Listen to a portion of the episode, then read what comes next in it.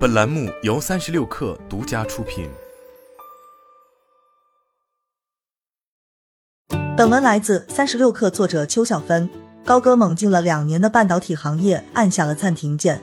三十六氪了解到，近期芯片行业出现了不同程度的减产和砍单情况。有媒体报道指出，行业中存在部分芯片价格下跌八成，甚至还有芯片从两百元高位降低到如今的二十一点五元左右。一位芯片销售行业人士向三十六氪表示，激烈的价格波动近期在芯片行业是所谓正常现象。分析其背后原因，这位行业人士表示，情况主要集中在消费电子领域。今年这一领域下游订单需求下滑，手机消费电子行业的砍单传导到了上游供应链。部分芯片价格跳水的现象近期频发。c o n l i s 数据显示，今年第二季度全球手机市场出货量下降了百分之九。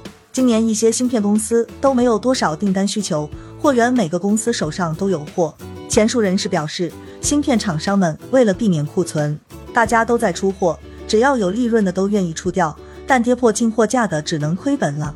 价格回落，行情很淡，是数位行业人士的共同感受。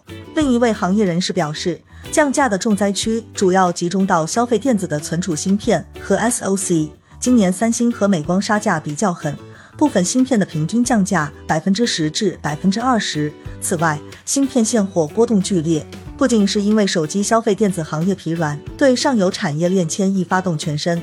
近期芯片价格波动也有其他的原因。前述芯片销售行业人士向三十六氪表示。由于去年缺芯风波下，各家积极扩产囤货，而如今产能已经趋于过剩，行业进入调整期。再加上目前存储芯片国产替代空间比较大，选择多了，产能和库存多了，价格也自然出现跳水。自此，芯片行业从缺芯涨价的一个极端，走向了过剩降价的另外一个极端。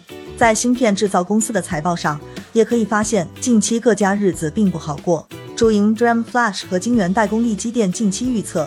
第三季产能利用率将下滑约百分之五至百分之十，甚至出现驱动 IC 客户宁愿支付违约金也不拿货的情况。立基电预测，芯片行业的市场库存修正情况会到明年第一季或第二季才能得以缓解。